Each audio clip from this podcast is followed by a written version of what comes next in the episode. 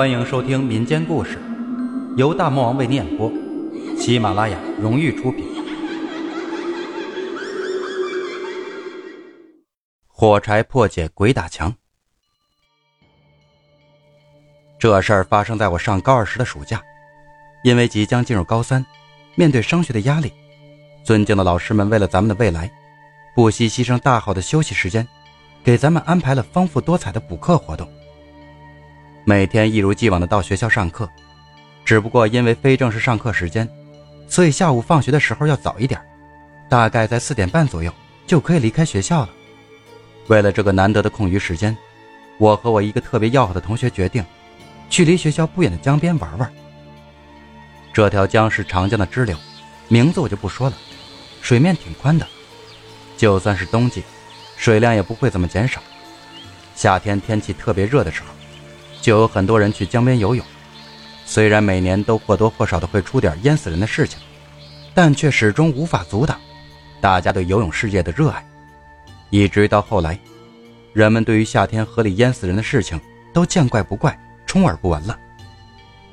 江水从我们学校的北面滚滚而下，到了学校背面的山下，往东南方向转了一个小弯，沿着城市的东北面流经而过，山下的转弯的地方。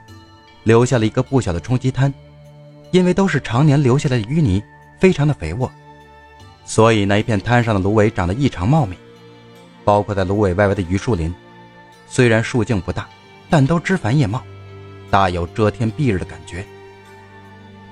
我们两个人从学校背后的小路绕过去，来到冲积滩旁边的高坎上，那里有一条不大的小路，从二十多米高的坎上，弯弯曲曲的伸到坎下。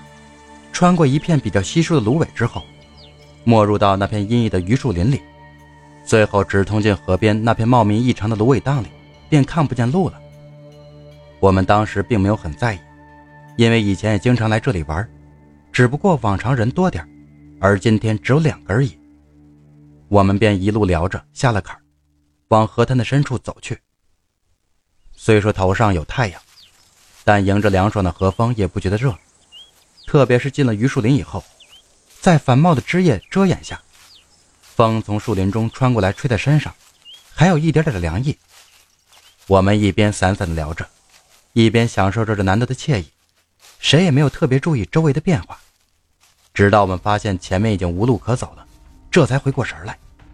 我们已经不经意的走出了榆树林，走进了那片繁茂异常的芦苇荡。这时我们也没有感到慌。只是说没路了，那就折回去吧。便转过身来往回走，依旧是边走边聊。走了没多远，又没路了，还是没有在意，往旁边稍微像是路的方向接着走。当时的想法很简单，反正我们是往回去的方向走的，只要有路，大概方向没有错，很快就会走到榆树林，再穿过树林就可以回家了。但依然没走多远，又没路了。突然有一种不好的感觉从我心里冒了出来，抬起头向四周望了望，芦苇长得很茂盛，周围的景致基本上被挡住了，只有很远处的一根大烟囱在远远的地方耸立着。我知道那是我们学校旁边砖厂的烟囱，我们也是从那个方向来的。如果我们刚才转身的方向正确的话，那烟囱应该在我们的正前方。就算后来稍微调整了一下方向，也最起码应该在我们相对前方的位置。偏左或者偏右一点都可以接受，可我看到的现状情况是，那烟囱在我们的正后方。按照方向来判断，我们前进的方向不是回家的方向，而是正在往河中心的方向走。这一发现让我们两个都很惊讶，并且当时太阳已经开始往西山靠了，用不了一会儿，可爱的阳光便会被西山挡住，情况对我们非常不利。因此，心里不免开始发慌了。稍一合计，我们决定调整方向，对着那个标志，可爱的烟囱继续前行。这时候就不聊了，因为心里有种不妙的感觉，也没有了先前的惬意，只想着怎么快一点走出去。一旦天黑，我们就糟糕了。因为着急，也因为想赶紧出去，所以就没像先前那样一定要走有路的地方。现在就算没有路，我也不开芦苇往前闯，可走了没多远，我不得不停下来，因为在我的前面出现了一个很大的水荡，形状像是被一个球形东西砸出来的，周边很整齐，而且边缘很陡。如果不是我一直看着地面往前找的话，一不留神就会栽下去。看那水荡也不浅，保不齐会出什么事儿呢。我一停，我同学也跟着停下来。我正纳闷呢，就听他慌慌张张的叫我看。我回过头去往他指的方向看去，当时差点没把我魂吓飞了。我们唯一的参照物，就是那根大烟囱，就像个鬼魂一样，又跑到我们后面去了。我当时就一个感觉，浑身发软，真的是浑身发软，就像骨头被抽掉了一样，很想一下子倒下去，但心里却一直有意念在告诫自己，不能倒，不能倒。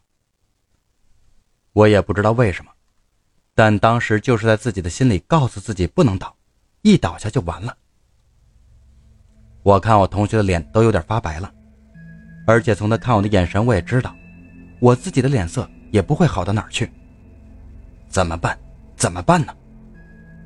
我不停的让自己平静下来，先拽着我的同学往烟囱的方向走了一段，起码先离那个水荡远点那可不是什么善地。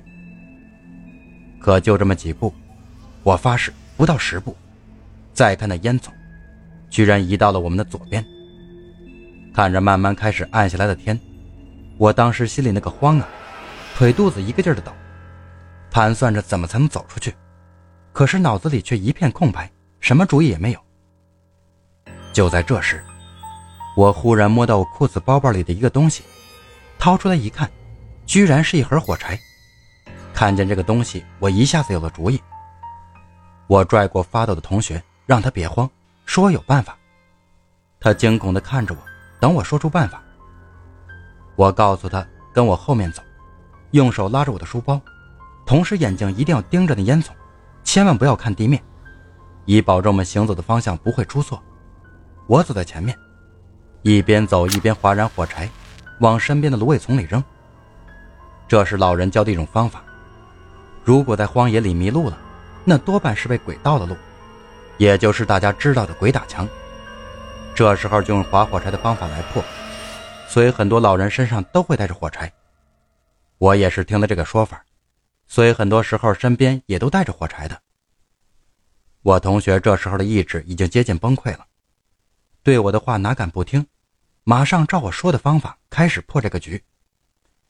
我一边划着火柴左右乱扔，一边拨开身边的芦苇往前走。我同学在我后面拉着我的书包，调整了几次我的方向。我并没有抬头看，只是注意观察脚下的情况。那些路过的地方。在我印象里都是没有人走过的，芦苇杂乱的生长着，把前面的路挡得严严实实的。